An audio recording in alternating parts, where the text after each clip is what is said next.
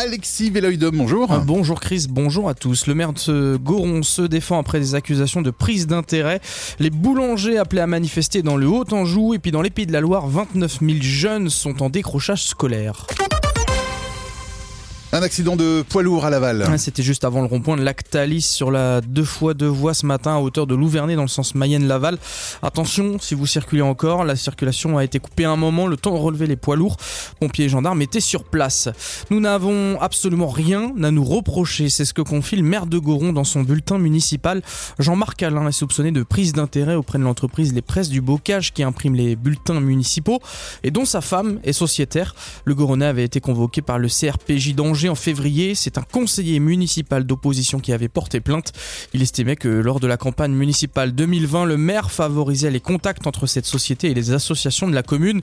Je n'ai jamais imposé à une association d'aller là-bas et nous n'avons jamais reçu le moindre centime de dividende, écrit-il euh, de son bulletin municipal. Audace 53 dénonce une mesure antisécuritaire. C'est à propos du rapport d'un gynécologue de l'hôpital Necker dont on vous parlait ce matin qui préconise notamment la fermeture des maternités de Mayenne et Château-Gontier faute d'un nombre de naissances inférieur à 1000 par an.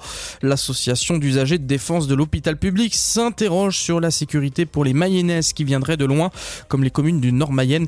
Ils appellent à défendre trois hôpitaux mayennais de plein exercice. Les boulangers et commerçants impactés par la hausse des prix de l'énergie, euh, ils sont appelés à manifester samedi à Segré. Et on vous en parlait sur Oxygène depuis quelques jours. Le Segréen Michael François et trois de ses collègues de Poincé et la Chapelle Glin seront sur le rond-point de l'Europe de 11h à 17h. Pour eux, les aides sont juste des pansements et pas toujours suffisants pour stopper l'hémorragie, alors que les matières premières augmentent depuis septembre 2021.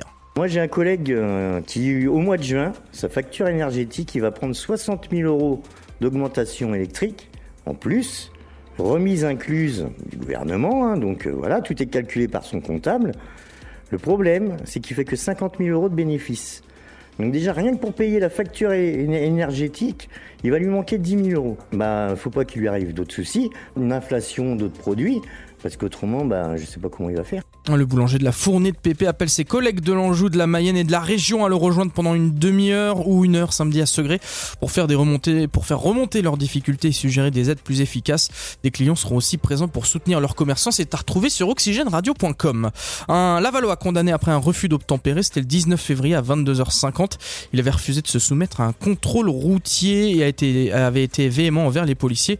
Il a été condamné à trois mois de détention à domicile sous surveillance électronique.